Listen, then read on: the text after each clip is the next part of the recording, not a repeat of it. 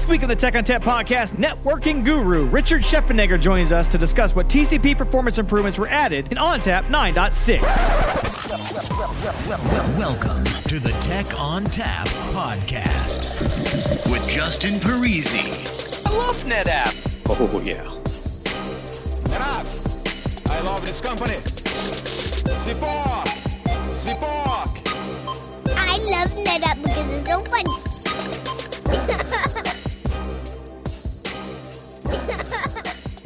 Hello and welcome to the Tech ONTAP podcast. My name is Justin Parisi. I'm here in the studio with me today from faraway Germany, No, Austria. Austria. Yeah, the same thing. Uh, Richard Scheffenegger, hi. It's not the same thing. Hi. Justin hasn't updated his map since 1942. Yes. You're the Ottomans, right? Um, so, Richard, uh, if you could tell everybody what you do here at NetApp and how to reach you. Um, I'm a, a consulting systems, uh, sorry, so, uh, consulting solutions uh, um, engineer right now. So they changed the names of the the title. It stays it stays it stays with the same three letter acronym at least. And uh, whenever there is a question around performance, MetroCluster, networking especially, uh, this is the topic of today. Uh, I get brought in and asked questions. So now today I'm trying to answer some of those ahead of time so that uh, I don't get these asked uh, over and over again by different people. Good luck. So, uh, pro tip, you will still get asked. Yes. Um, Dan. hey, Dan, Justin. Dan Isaacs is here. So, Dan, um, if you want to introduce yourself and what you yeah, do here now. I'm Dan Isaacs. I'm a technical marketing engineer, or I guess senior technical marketing engineer. Ooh, a senior. Well, I never say that, but yeah. By, by now, we all three are seniors. yes, Yeah. We're, we're very, very old. yeah, and I, I- cover uh, all things that go fast. So. Uh, flash things and ONTAP performance things and a couple other special projects that I'm not allowed to talk about. Richard is here today to talk to us about networking performance. Uh, you may remember Richard from episode 181 where we did a networking deep dive. Uh, so Richard knows this stuff, and we're going to talk about what's new in ONTAP 9.6. So, Richard, kick us off with what's changed for networking in ONTAP 9.6. So I'm uh, very happy to um, tell that with 9.6 we have uh, changed uh, one of the fundamental mechanisms that uh, govern how quickly we can actually deliver data. Uh, so just a little bit of an excursion about uh, TCP in general. Um, TCP ha- is not only how the bits are represented on the wire, it also deals uh, with when uh, those bits hit the wire, right? So the, the timing basically. And for the longest time, um, there's a, uh, we used a mechanism uh, called Reno. Uh, that's uh, rather old, so approximately uh, 25, 30 years in the making with various improvements over time. But um, the core of it always stayed the same. The, the timing basically stayed the same. But now with 9.6, we've introduced TCP cubic.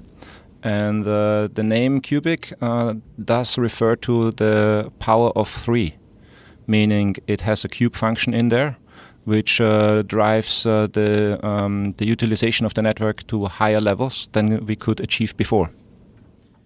So, am I safe to assume that previously with Reno it might have been squared? If this is cubic now? It No. was it was it was it was linear. Oh, linear. Okay. Yes. So, tell me more about why what Reno was and why it was linear.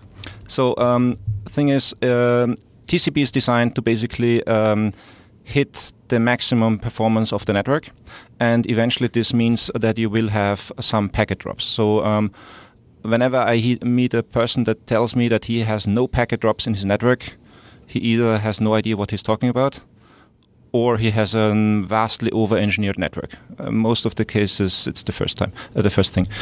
Anyway, so um, whenever the packet drop happens, uh, which inevitably, inevi- Inevitably, yes, thank you. indubitably. I need to work on my pronunciation. That's okay. It's a tough word. Go ahead. Uh, um, the with uh, Reno, you would basically halve the sending rate, so the the, the speed by which uh, data would be transported and sent out from uh, from storage, basically from other, any other um, TCP/IP device, would be reduced to one half of the sending rate when the network was hitting its limits, and then it would work.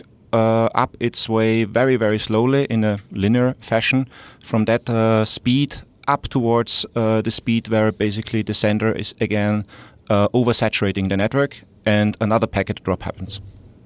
So basically, when it's trying to get back to where it was, it's a slow ramp up. It's Yes. basically like an acceleration onto a highway. And uh, I believe we will have an accompanying graph with this. Um, there's um, some numbers. So uh, just to give you an, an example, if you um, run a 10 gigabit uh, link uh, uh, across a longer distance, in this case, uh, I've calculated this uh, for a distance of 1,000 kilometers. So we're talking about decent uh, distances here. With Reno, it takes up to one hour, one hour to repeat, um, before the bandwidth uh, has been um, uh, ramping up to the to the 10 gig uh, uh, rate again. Um, and then jumps back to 5 gig. But uh, since, again, we are talking about a linear increase, the average bandwidth is in the order of only 70 to 80% of the maximum bandwidth that you have uh, contracted with your um, uh, with your provider of the link. So you're underutilized, underutil, Underutilized. perfect. Um, uh, the the link that you bought. So I mean, an hour isn't a problem. I mean, you just write it in your SLAs. Well, I mean, you're like you're like spending money for nothing, right? no, it's in the SLA. I've told you ahead of time that this is going to suck. Right. So, so just to be clear, so what this is, what the Cubic and Reno, what those are addressing is uh, how quickly you can uh, ramp up to full bandwidth Yes. after you lose a packet. Yes, um, and the other thing is obviously, say you ha- you are not using this uh, long distance link solely for one single session, but you're using it for multiple sessions, and say uh, you have say four SnapMirror transfers uh, running there, and one SnapMirror transfer completes. It takes the other the remaining uh, transfers quite a long time to ramp up and uh, and utilize the uh, the now available bandwidth. Ah, okay. you mentioned packet drops. What are some reasons why a packet would drop in a network? Like, give me some some examples. So the, the most uh, dominant reason is uh, is uh, congestion, something that we call congestion. That's um, basically uh, the sender uh, will eventually send out packets at a higher rate than uh, some device in the network can sustain. Um, you can avoid this, so there are certain uh, uh, network um, topologies uh, which are uh, being utilized mostly in the H- HCI um, space.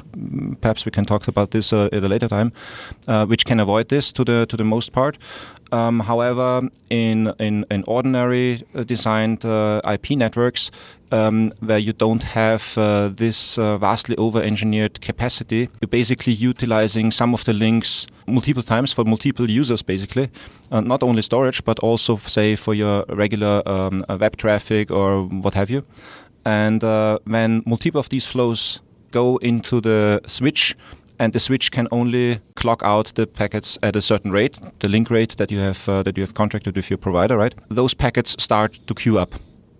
So each of these switches, all of the switches, all modern uh, networking gear has queues, and uh, those queues are also essential to achieve some kind of decent performance. Um, but the ratio of the number of packets in those queues versus the link rate uh, is also uh, a critical component in the um, congestion control mechanisms, which, for example, TCP are using.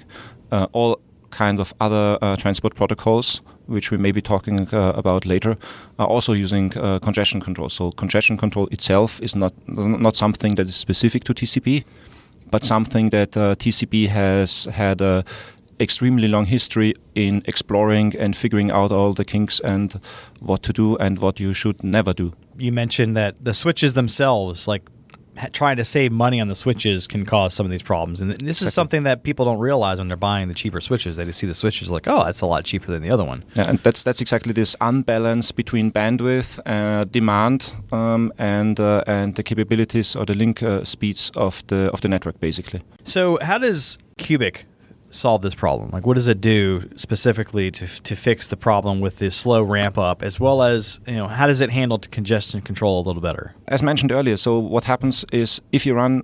Uh, if a packet runs into uh, a switch that is congested, eventually those queues fill up, and when they are completely filled up, switches usually operate in a mode of operation called uh, tail drop, meaning the last packet that arrives um, and uh, basically finds the queue completely filled, cannot be stuck in the queue, and will be dropped. The signal of this drop is the one that TCP reacts to, but the signal is basically delayed uh, because it's uh, if you if you so want the, the missing packet in the stream of, of packets um, that are in that queue is at at the end of the queue at first and only arrives at the recipient and can be reflected back basically uh, to the sender once the entire queue has drained which is also why having too large a queue is not always going to help you and uh, improve the situation because uh, a huge queue, so deep buffered uh, switches, uh, can deal very good with uh, short bursts of traffic, while the average is still uh, low enough, but they cannot deal very well with um, extremely high sustained rate. In that case, in the in the high sustained rate, all you will be experiencing is extremely high latency. So we're talking up to a second or so. Um, of latency uh, for everything that uh, traverses that particular queue. Uh, normally, you would find this on again on long distance links.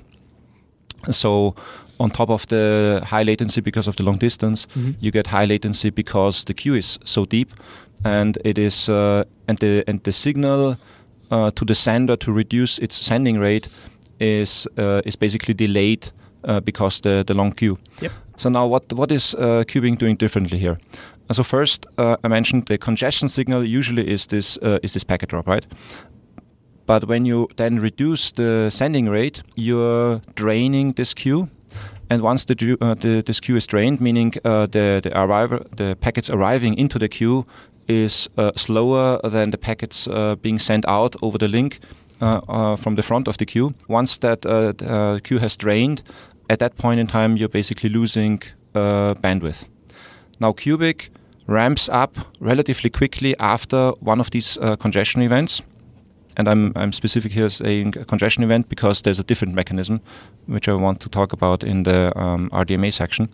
Um, and then it lingers around in the sending uh, bandwidth just below uh, where the packet drop happened the, uh, the, the, prior in the prior cycle. Mm-hmm. So it basically tries to probe and stay just slightly beneath uh, this uh, network is uh, running into an excessive um, demand and only after uh, a certain period of time, and it uh, can be quite relatively long, uh, it will then start up again.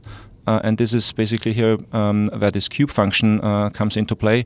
Slow at first, and then ever faster to probe for additional bandwidth.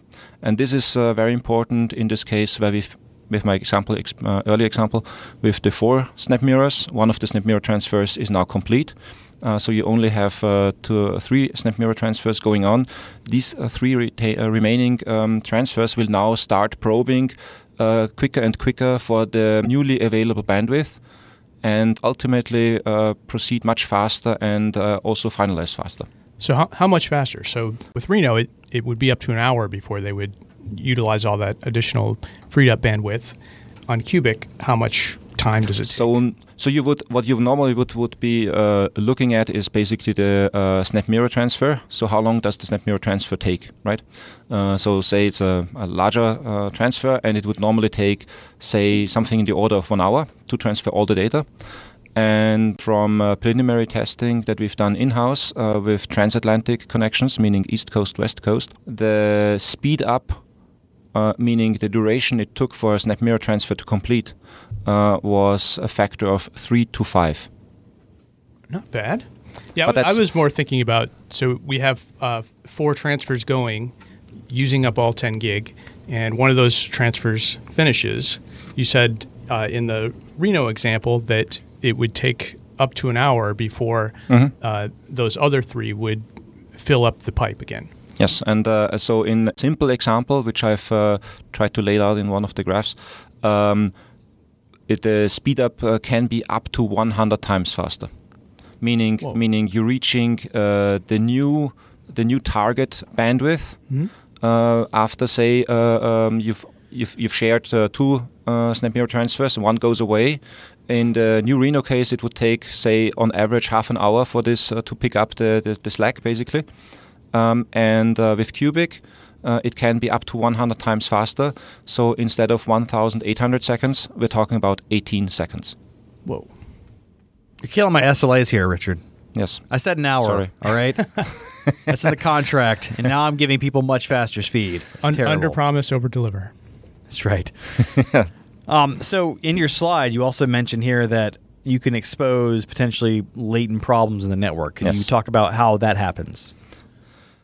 So because uh, Cubic is uh, slightly more aggressive, uh, slightly is a little bit of an understatement, but it tries to be nice, right? So the, there's one metric that uh, that always uh, governs these congestion control um, uh, mechanisms, which is fairness.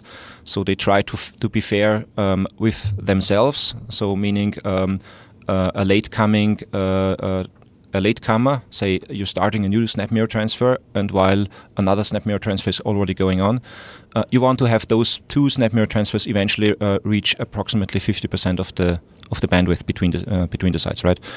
Uh, so that's fairness within the same protocol, but they also try to be fair uh, between different types of protocols.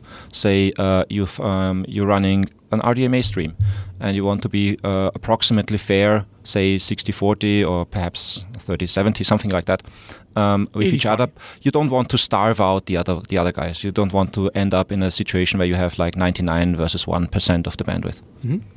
And uh, again, so with the with the cubic being ramping up that much faster, um, it could be that um, if you've got um, a network with these shallow buffered switches that we've discussed extensively last time, uh, that uh, you'd um, expose the shortcomings of those switches much more often because it's like 100 times more often that you will be hitting this, um, and uh, you basically will be uh, stuck with your nose in those problems. So, with that said, if I upgrade to 9.6, is there a way for me to turn off TCP Cubic, or is it already on? It is on by default. Uh huh. There is a way to disable it, Yeah. uh, which I'm not allowed to disclose. On Well. I, yeah, and I'm not saying I'm not saying you should disclose it. I'm just saying if I'm a customer and I've bought these shallow buffer switches, and then I upgrade ONTAP, and all of a sudden you've you've murdered my network. Essentially, in, in, in reality, you didn't murder it; it was already dead. You've just kind of kicked it a few times. Well, there's there's there's another aspect. So um, to be quite frank, Cubic is not something that we've invented, right? So Cubic has been in the works uh, for the last, I want to say, 15 years approximately, and it has been uh, the default mechanism that is being used by uh, Linux. So if you're running uh, an environment which is predominantly using Linux, and also uh, Windows 10 has recently upgraded uh, to use um, to use uh, Cubic. So Microsoft has abandoned their own homegrown uh, congestion control um, algorithm and adopted Cubic because they they found that uh, their homegrown thing, which was reacting to, all, to not only to to uh, con- uh, congestion signals in the terms of uh, loss, but also to variations in the in delay. So when when this queue builds, um, you you in theory you can measure this uh, additional delay. In practice, it turns out that this signal is, is very noisy. So you get various measurements that are high and low, and, and you you hardly can make out when there's actually a queue building uh, in in in many uh, circumstances. Um, and they found that uh, they they are being treated unfairly with Cubic. So basically, Cubic was like pushing them to the to the forty percent Mhm. of bandwidth, and they wanted to have the fifty percent. So they adopted the the Cubic, and something like like that is is basically also what uh, drove the decision for us to adopt Cubic. Now, for switches, is any Cisco switch, for example, or any Mellanox switch, are they all going to be uh, capable of, of handling this? Certainly. So the underlying mechanism of, of TCP is unchanged, right? Uh, and uh, even under adverse conditions, uh, Cubic is still is still stable. Meaning, even even if you have a slightly misbehaving switch, you would still get your data across. Perhaps not as, as quickly as, um, as as before. So this would account to the to the misbehaving um, or the problematic uh, case. But uh, you wouldn't uh, suffer any catastrophic problems like no transfer at all. Yeah, and I, I guess my question was basically, if I'm a customer and I upgrade ONTAP and then I start seeing problems, guess who I'm going to blame? The one that uh, that upgraded the last is the one to blame, of course. Right, right. So I Al- mean, always blame the network. Well, I mean, you can't blame the network at that point because But at that if- point it's an ONTAP issue because I've upgraded. So what I'm trying to understand is how do you mitigate the situations and do we warn people ahead of time saying, "Hey, we've made this pretty substantial change. Be ready for these Yeah. particular So, results." so my, my first advice would be don't panic. Uh, have a blanket ready. Um, but um, uh, the um, there is actually a, a, way to mitigate this. So uh, virtually all modern uh, switches have um, functionality built in that is called um, uh, active queue management. Uh, very often it's not it's not you, you won't find it with the acronym AQM or active queue management in the in the manual.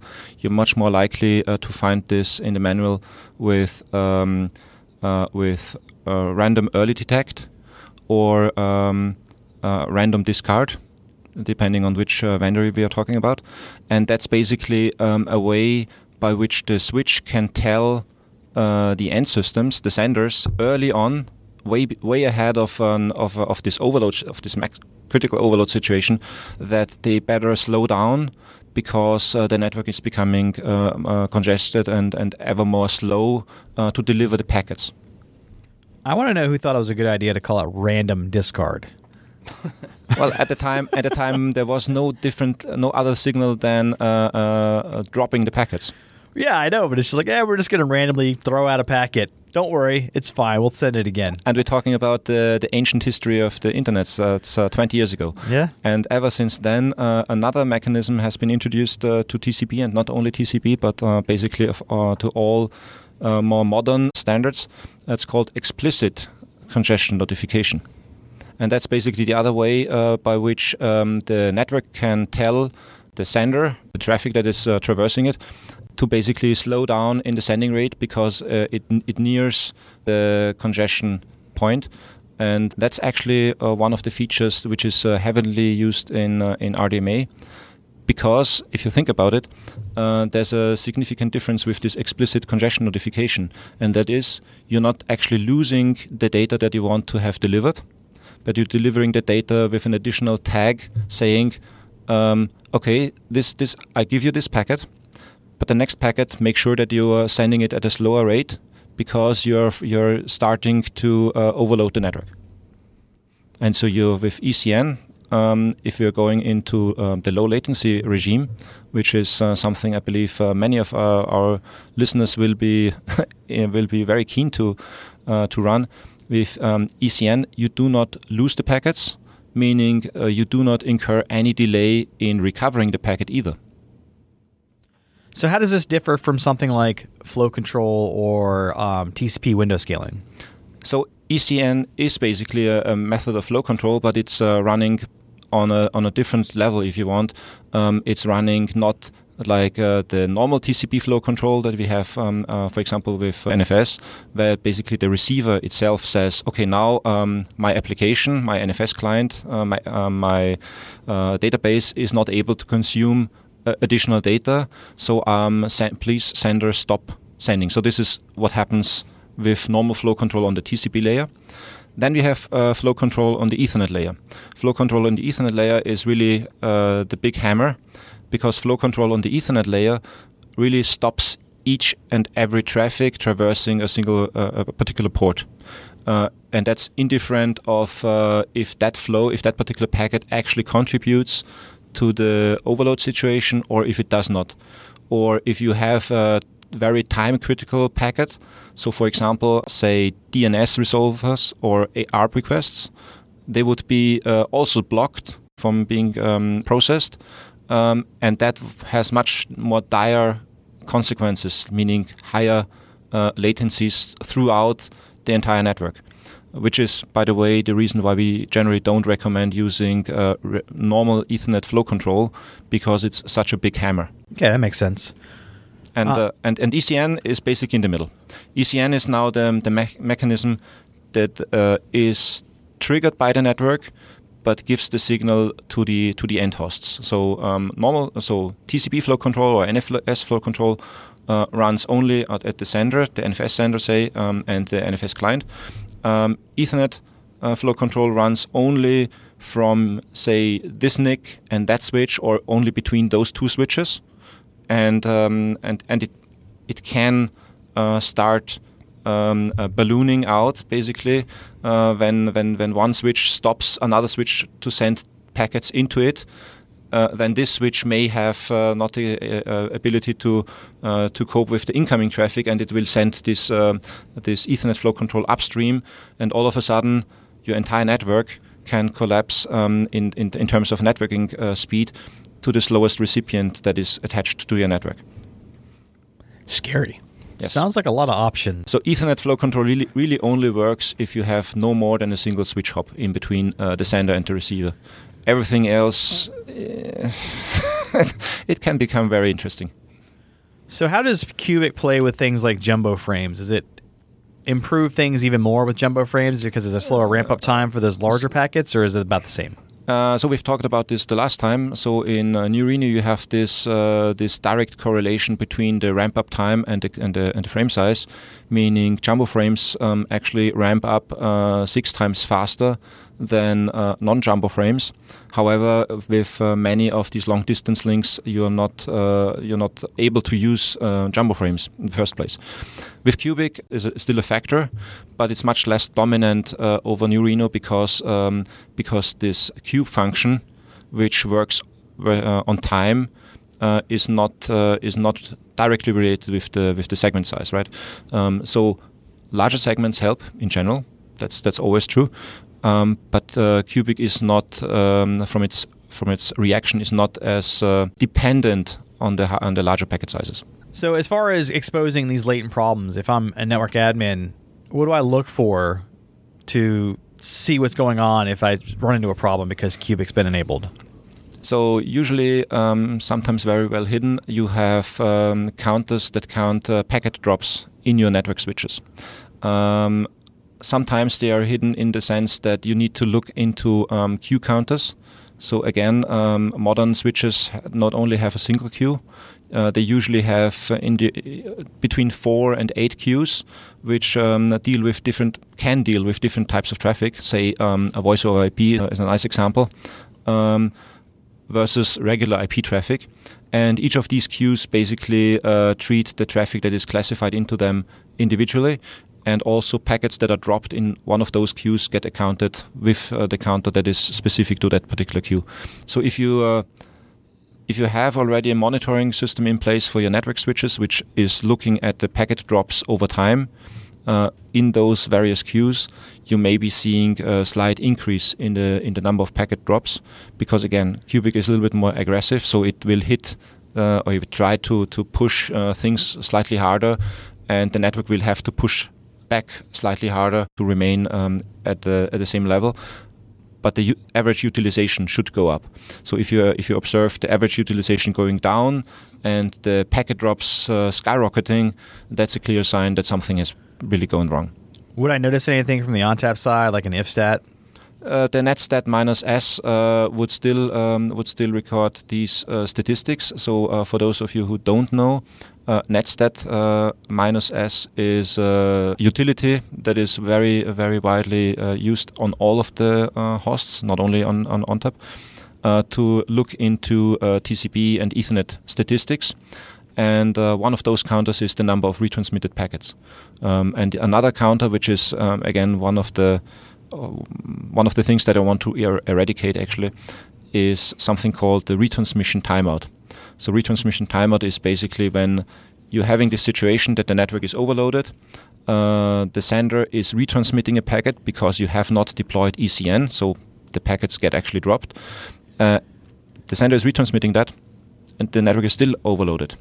Guess what? There's a high chance that the retransmitted packet will will dropped again. But when this happens, um, the sender will basically revert to a very lengthy timeout and uh, we are talking here in the order of uh, two tenths of a second to a second before um, uh, continuing sending the next packet. And uh, this 200 millisecond, uh, 500 millisecond, or 1000 millisecond spike um, is is also quite easy to spot if you if you know where to look for. So we do have things like um, say NFS um, latency histograms. So read IO, read IOs, we, we accumulate a lot of data, much more that, uh, that than what your ordinary uh, client would do. Basically tracking down the uh, time it took for each NFS request or iSCSI request or SMB request even fiber channel, but that's different different technology there. Um, how long it took that uh, request to be processed, and uh, very often um, you can see that there is basically a spike right around 200 milliseconds and 400 milliseconds, which is exactly this uh, this retransmission timeouts of TCP that's uh, showing its ugly head there. So as far as you know, the stuff you mentioned in netstat-s, the good news is also in auto support. I mean, we collect that information for, yes. with auto support. So if you open up a te- uh, support case, our technical support engineers will be able to look at the auto supports and potentially see these retransmits happening, and then maybe guide you in the direction of your network, of which your network admins will then say we have no issues. Of course, they never have, because usually, in my experience, uh, and, and it's not it's not immediately a fault. So one thing is um, I've come across vendors which, which try to exploit psychological things. You know, when you have like uh, three pages of statistics, and your uh, point of uh, where you where you're looking into those things, um, you're not putting this uh, the number of the drop the packets that you that your switch has dropped right where you are likely to look at immediately. so you have to go and find this uh, and find these counters just bury them at the very bottom so no one sees them. That's actually, I think, in the first after the first third or something. Something. oh, so put it in the middle. yeah, it's, it's it's it's it's hidden in the middle. It's hidden in plain sight, basically. Hidden in plain sight. So you you mentioned a majority of the environments you you out there you'll see the networks will see better performance. What environments might you not see better performance?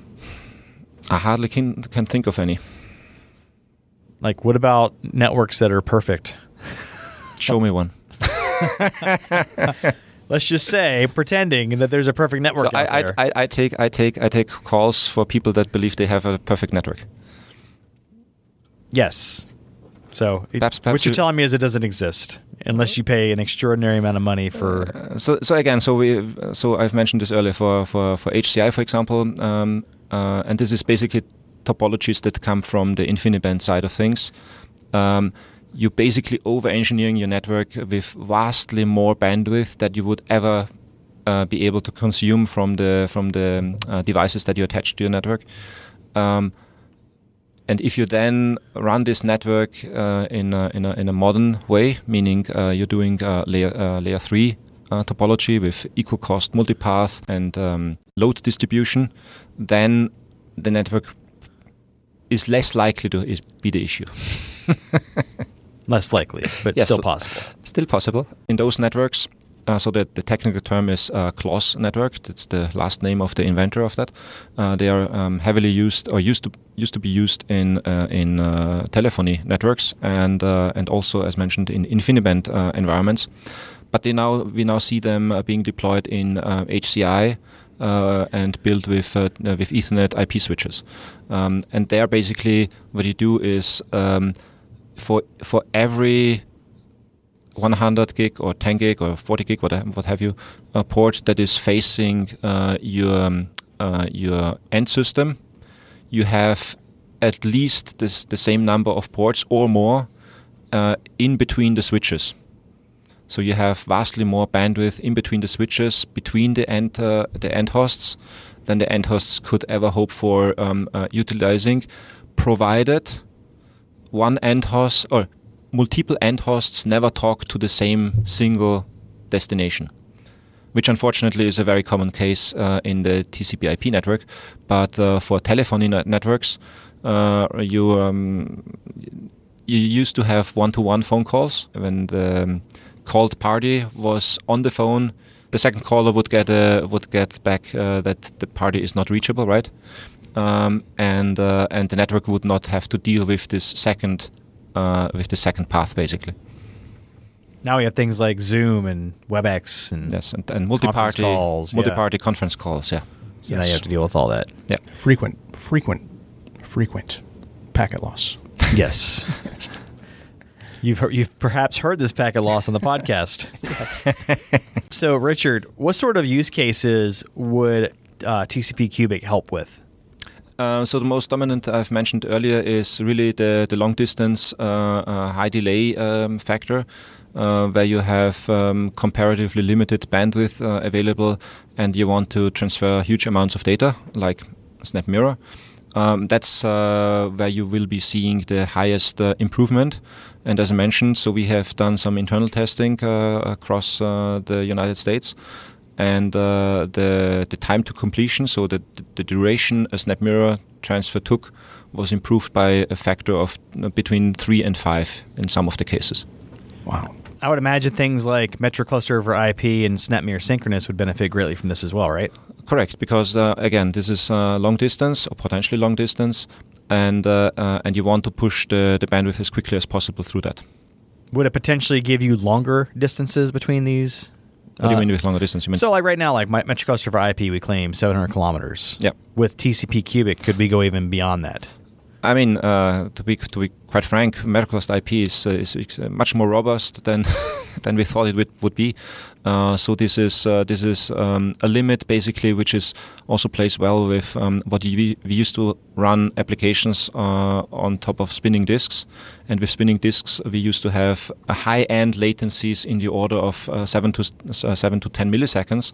So whatever um, application was fine running locally with spinning disks with those latencies would now be fine to run with MetroCluster IP across 700 kilometers.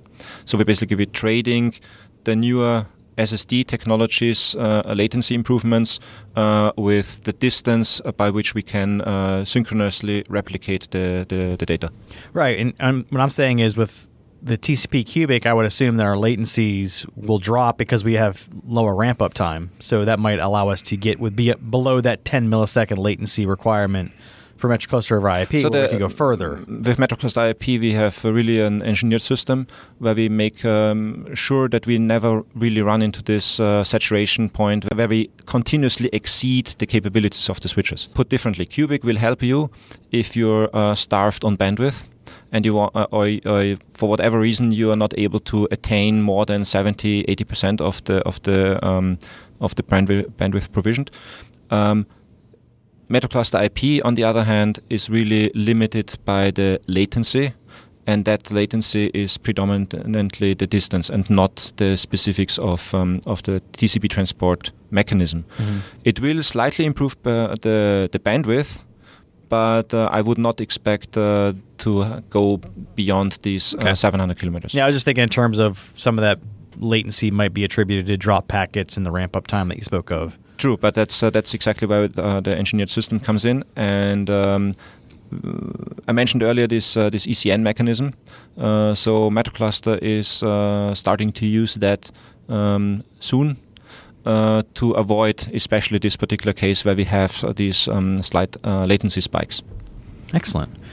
So I would imagine other use cases would include WAN access over SMB or NFS. So like if you have home directories that are located in Portland, Oregon, and you live out in like Munich, Germany, and you want to access these home directories, TCP Cubic could help in that situation as well, right? Yeah, well. I'm not a big fan of, of SMB if, if you're talking home directories. But uh, don't forget uh, the. No, I know you love SMB. That's why I brought it up. of course. Uh, don't forget the cloud. Um, everything that has to do with cloud uh, usually has uh, a component where you have comparatively um, thin, uh, uh, low latent, uh, low bandwidth link comparatively to what you have inside the data center, and and also high latency. So in those environments where you have um, um what's the what's the name? ONTAP. No. SMB. Cloud. cloud volumes ONTAP. No. The cloud one. volume services ONTAP. Cloud, cloud, cloud, cloud, cloud, cloud, snap, snap, flex, flex. it was. um, I'm running out of ideas here. No, no, no, no. It was uh, fl- flex cloud clone. FabricPool. Fabric pools. It's too many, too many F's and P's and G's. I always mix up the, the, the, the nomenclature that we are using. FabricPools. Fabric pools. Yeah, FabricPools. So if you're if you're still uh, in ONTAP world, FabricPools um, is something where Cubic will certainly help because it basically will be utilizing the bandwidth towards your cloud provider much more efficiently, and therefore your uh, transfer times uh, onto the onto the S3 um, uh, blobs will be shortened. Hmm, that's interesting. It's a nice use case there. Uh, I would imagine ONTAP Select also would help here. I mean, because usually Select is deployed in remote offices, right? So I mean, and it, it will be in ONTAP Select 9.6, and it and it is deployed in, in clouds where you don't really control the network, right? Uh, so potentially you're you're competing with other people's uh, TCP cubic, and uh, with uh, I've mentioned earlier with Cubic being slightly more aggressive. So it's it's it's Cubic tries if you compete NewReno or Reno, the former uh, mechanism with Cubic. Uh, Cubic will be taking slightly more than 50% of the of the bandwidth, slightly slightly more than the fair share, right? Um, and now we are back into the proper fair sharing of the of the networking resources in these environments. We were also going to talk about RDMA, and you hinted at this a few times within the podcast. Um, so let's talk more about RDMA. So Dan, you had some questions that you wanted to ask Richard about RDMA. Yeah, I, I really wanted to know uh, from Richard's perspective. I think I asked him about this last time he was here, but uh, now that he's had some more time to think about it, uh, so uh, we have a, a, number of protocols, uh, NVMe protocols that are uh, coming to market currently. So uh, we uh, currently have fiber channel or NVMe over fiber channel, which works spectacularly well, but it does so in a fi- fiber channel SAN, which you can screw up, but it's much simpler to design. It's much simpler to screw up. well, it, it's it's easy. It's easy to screw up, but uh, you can. It's easier to get a perfect yes. SAN, uh, whereas there is no perfect network. As a storage guy who cares about the most performant applications in in my data center, now that I'm going to be moving away from fiber channel into Ethernet, utilizing these NVMe protocols, be it uh, NVMe over RoCE or the coming NVMe over TCP. Um, what are the things in my network that I need to verify or need to ensure that I take into account when I'm hmm. designing them uh, to provide me that uh, level of of uh, bliss that I experienced in in Fiber Channel. So, the very the very first thing on my on on, on in my uh, list of topics here is something that has nothing to do with uh, with uh, what we've discussed earlier, and that's uh, a fundamental difference in how you usually design uh, SAN networks versus IP networks. So in the SAN world, we are all very accustomed to the notion of two fabrics. So you have a number of switches which are connected together um, twice and then uh, on each of those switches, your end hosts, your end devices are connected with one link to one fabric and with another link to another fabric, right? Mm-hmm. And if anything bad happens with either of those uh, fabrics, uh, say a uh, switch uh, goes into a reboot loop, or uh, you have you have a misconfiguration, zoning issue, something else, um, your other domain would still maintain the connectivity. Um, this is extremely common. Uh, it's the best practice in the SAN environment. Yep. But this is extremely uncommon in the Ethernet and IP world. Scary. And that's uh, so that so my prime example where we uh, where we um, where this is, is is not true is um, Airbus Industries A380 for all of the of the auxiliary uh, systems, including the customer entertainment. Uh, they are running actually um, Ethernet networks on the on the airplane. Uh, one Ethernet network is obviously um, just for the for the customer entertainment, and then there are different Ethernet networks that also um, do some auxiliary uh, sensor readings and stuff like that. But all of them use this uh, this this fundamental um, uh, architecture of having two independent uh, switching fabrics, and each uh, device is connected with one link to one fabric and with, with another link to another fabric. In the case of uh, of Airbus, they choose uh, Ethernet because Ethernet chips are you know cheap, cheap, ubiquitous, and getting getting cheaper and more capable um, all the time. Um, so that's that's the that's the, the, the example where you so don't be afraid in uh, going on an Airbus, right? Even though that's uh, that's running uh, Ethernet and IP for some of its uh, for some of its uh, internal services. Um, and you can build uh, such a thing, obviously, also in a data center. However, um, as with a SAN, it will obviously be approximately twice as expensive because you need twice as much switches. And again, that's something that is very rarely used. But that would be really the top of my uh, the, the, the, first uh, line which would um, provide not only um, higher bandwidth so that you can basically uh, provide more more speeds, more feeds, um, but also much improved resiliency. Again, that's the that's the number one topic. apart from that, the modern uh, modern RDMA networks really depend on um, something called uh, data center bridging, and data center bridging really is a, is a, is a set of features that uh, virtually all modern switches um, uh, come with.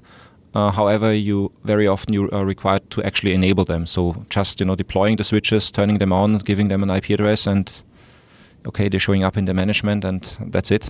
that's not not the end of the story, right? Um, so, for example, I mentioned earlier this AQM mechanism. Uh, so AQM again uh, gives an early indication before the switches uh, catastrophically overload. That was uh, the queue man- active queue management. Active queue management, exactly. Um, uh, to the uh, to the senders to uh, throttle down uh, on how fast they send uh, packets into the network, so to avoid excessive packet drops and avoid these retransmission timeouts. So as long as there's you know every once in a while a single packet is lost, again this is the unfortunately the state of the art of most networks. Um, that's not, not a big deal. Um, TCP and and virtually all other uh, transport mechanisms that are using Ethernet and IP are very good with handling uh, singular packet losses. Uh, when it comes to the loss of multiple packets in a row, uh, things become dire. So active queue management is the thing that you should be looking at in a switch.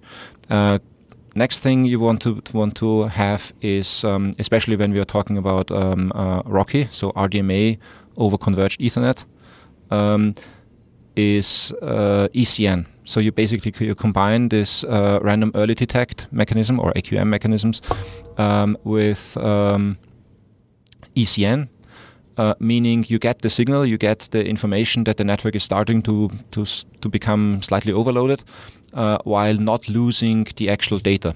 So you don't get uh, you don't have this uh, latency hit. Um, for larger um, deployments of RoCE. uh, that's actually in the requirements uh, uh, specs of um, of RoCE. There's also um, I've seen a couple of white papers, uh, for example, by Mellanox. You've mentioned it, mm-hmm. um, uh, that go to uh, some length in giving example um, configurations of their type of switches, but obviously the, the configuration commands will be slightly different if you're using, uh, say, a Juniper or, or Cisco or some other brand. Um, but the functionality is virtually identical because um, we're talking about uh, mechanisms that have been more than 20 years uh, already in the standards. I know that RoCE uses uh, UDP, so insert your UDP joke here. You told it to me and I didn't get it. so uh, it, clearly, this TCP uh, cubic thing isn't going to affect UDP, uh, is it? Well, uh, with um, uh, with RoCE, you still have uh, congestion control, um, but it's not cubic, it's not Reno. They have something called DCQCN, data center quantifi- quantified congestion notification. Uh, so that's basically the, the fancy name for the mechanism that works between um, an, an RNIC, so the, the RDMA sender and the RDMA receiver. They have uh, specialized NICs which handle all the all the dirty laundry, you know, beneath uh, the the API. Um, and they basically negotiate with each other uh, what type of uh, congestion mechanisms they are running. And if they basically see that uh, that your network is um, ECN capable, they can switch on this DCQCN, meaning they can adjust the rate not like what TCP is, is doing by basically a fixed factor and then we go from there. But with this quantified, the, the quantified uh, thing is uh, it basically reduces the, uh, the the rate by a certain amount that is dependent on the current um, uh, state of congestion in the in the network. So it's more complicated, but uh, uh, really from from the point of view of an operator, all you really need to do is um, not only turn on the switch, but also configure this um, AQM or random detect mechanism according to the documents that are specified in the RoCE page because you will have to configure that slightly different from uh, what you would be configuring this uh, for if you were running TCP. If you're planning to run a heterogeneous network, meaning a network that runs both uh, RoCE or some kind of RDMA uh, together with uh, TCP, the exception of um, uh, of IWARP because IWARP is RDMA uh, over TCP. Um, then you should really um, also set up a quality of service, um, meaning you classify the types of traffic uh, into different queues, and then you can um, uh, provision those queues specific to the way this particular traffic wants um, wants that queue to be handled. Meaning you can have uh, one set of configuration that is uh, compliant with what TCP is expecting in one queue in the default queue, queue no, queue, uh, sorry queue zero usually, and a different set of uh, uh, of parameters for the queue in which uh, RoCE is being is being um, classified into. And is that something that the uh, person deploying the switch would have to configure? Uh, I think so. Yes, um, I've heard some rumors that uh, Mellanox is thinking about doing something like an automatic configuration. So if you would be using a, a, a homogeneous environment of pure Mellanox RNICs and uh, uh, and only Mellanox switches, then uh, potentially these things would would work under the hood without you actively enabling this. But um, I've not I've not heard about the specifics of, of what that may uh, involve. But again, so for for for, for um, if you want to run a heterogeneous network in the sense of different switch vendors, um, then uh, you would be required basically to do this uh, to do these settings as best as uh, the switches capabilities are um, and according to the to the specs of uh, of RoCE. Gotcha. Okay. So is so the ECN is built into the RNICs. ECN is yes, ECN is, is nowadays built into the RNICs. It's uh, it's an, an, essential part of the of the of the RoCE specifications actually. Um, so if you do not uh, run ECN, uh, you still can have um, uh, you can still have your your RDMA traffic, but as soon as you are hitting some kind of, uh, of, of, congestion, meaning you're overloading one of the switches or the receiver or whatever, um, the the loss recovery of uh, of RoCE is not yet as advanced as it is in TCP. So in TCP, uh, people have had something like uh, 40 years of experience of uh, figuring out uh, when to resend which packet and deal with this in the most efficient way. Um, and I've just uh, seen um, a respin or an up update to the to the RoCE specifications, where they have now basically included what is known uh, in the TCP world as selective acknowledgements, meaning the receiver can tell the sender specifically uh, which packets uh, need to be retransmitted. So this is something that uh, that uh, that RoCE lacked until quite recently. Uh, so potentially you also need to do a firmware upgrade of your of your RNICs. Okay. All right. So that sounds like a lot of things that I've got to manage. um, so what would it look like uh, doing TCP or doing NVMe over TCP? Uh, obviously, you you don't know what the NICs look like necessarily, but or what the OSs are going to be doing. Well, the thing is, the OS won't be doing anything. The point of the of these RNICs yeah, is specifically that the that the operating system is uh, kept out of the loop, and, and to be more precise, even the, the main CPU of your of your platform is kept out of the loop, um, and the data is being transferred between some memory location on one host to some other memory location on another host and all of that is handled as close to hardware as possible without uh, you know incurring any any additional overhead on the on the main CPU. So for NVMe over TCP, am I still going to need RNICs? Certainly, yes. The the RNIC would uh, basically run a different protocol, but uh, if the RNIC would still uh, have to have the capabilities uh, to be uh, relatively relatively complex. So, so um, RoCE itself, with all the congestion control mechanisms and the signaling, we've mentioned uh, uh, ECN uh, and uh, this uh, DCQCN as the congestion control mechanism. That's quite complex to implement. Um, but an RNIC that is capable of, of running that is uh, also capable, just you know, from the from the capabilities of the hardware, to run NVMe over TCP.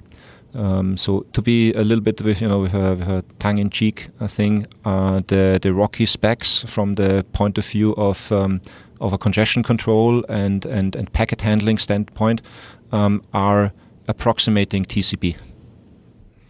Uh, but not quite there. Not quite there. Yeah, they still have a little bit to go.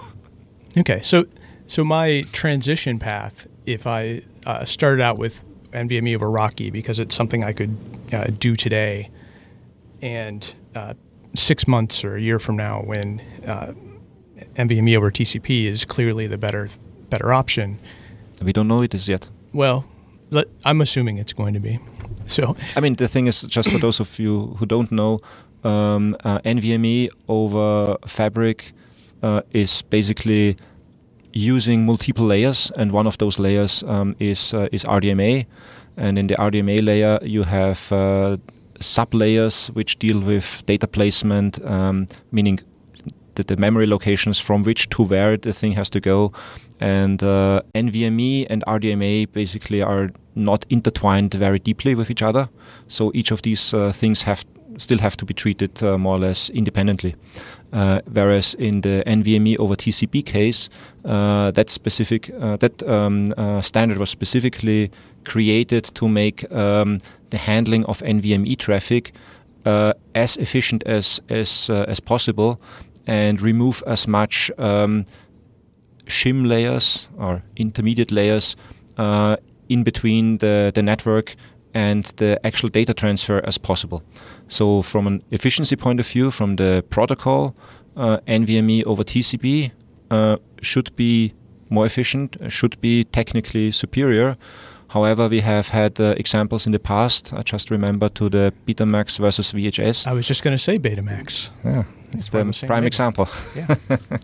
or HD DVD versus Blu-ray. Aren't you streaming? Yeah. Come on, Grandpa. I'm just saying. I mean, you know, to be more modern. Well, streaming now versus yeah. Now we can stream better with TCP Cubic. That is correct. But uh, actually, so so a little bit of an excursion there. Um, there are even more advanced uh, mechanisms uh, that are being deployed. Uh, so we have something like uh, TCP Rack, which is a development by uh, spearheaded by Google, I believe. Um, but if you're streaming Netflix, that's something that you are currently using. Ah. Or Netflix is using towards you. Uh, and also we have something different, uh, or Cubic, um, um, Google is, is also at the forefront of developing uh, something called BBR. And that's uh, something very interesting because it's a model-based congestion control. So it's, it's trying to model the network and uh, what the theoretical uh, possibilities are to get the data from one end of the network to the other end of the network uh, and uh, that's um, that's basically something that you want to have if you have uh, wireless access points in your in your path. Most likely you have. Um, because uh, sometimes, uh, say, the microwave uh, is is running and and corrupts your packets, but those corrupted packets will be will be interpreted by TCP as congestion, and TCP will then reduce the the sending rate. With BBR, BBR so to speak, will model the microwave out of the equation and ignore the impact of the microwave in uh, the in the way it's uh, transmitting its packets. So you get a much much better streaming experience with that. So this is basically machine learning for a network. Yeah, kind of. Oh, okay. So, so Richard, I got to ask, what what does your home network look like? I'm I'm I'm. Uh I'm not uh, I'm not an extensive user, so I only have uh, like 10 megabits up and down, obviously with fiber, because what I really care about is latency. I care about latency much more than I care about bandwidth. Well, yeah, most people don't use all the bandwidth they have anyway. What I want to know is how a call to the networking company or the, the cable company that you're using goes when you, when you badly, it. badly. Because I tell them what, what is what is broken, and then they will, will try to, to, to provide me with all the the script. No, they, they will they will they will try to demonstrate that what I told them is is not correct. Uh-huh. Typical network guys. And uh, then eventually, after a couple of days, they may figure out that what I've told them early, early on was pro- was actually the problem, and then they fix it, and all happens. Have you ever made one of them cry?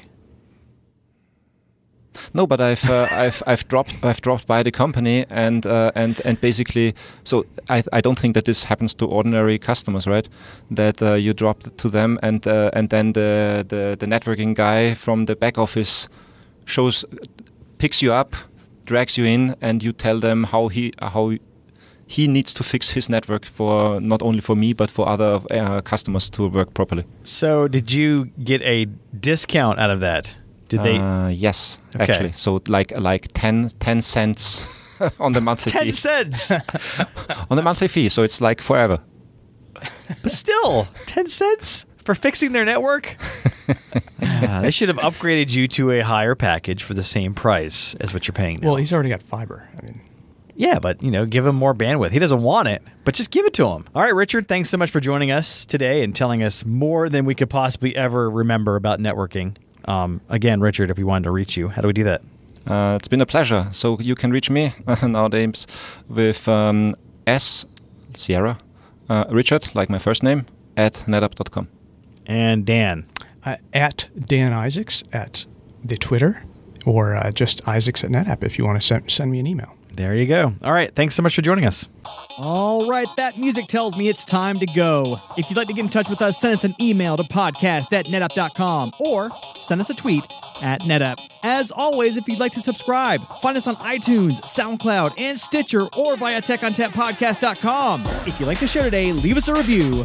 On behalf of the entire Tech ONTAP podcast team, I'd like to thank Richard Scheffenegger for joining us today. As always, thanks for listening.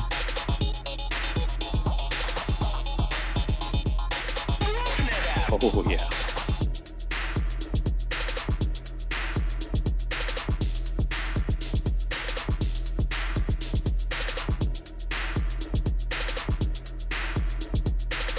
Is it just me that's getting off on this?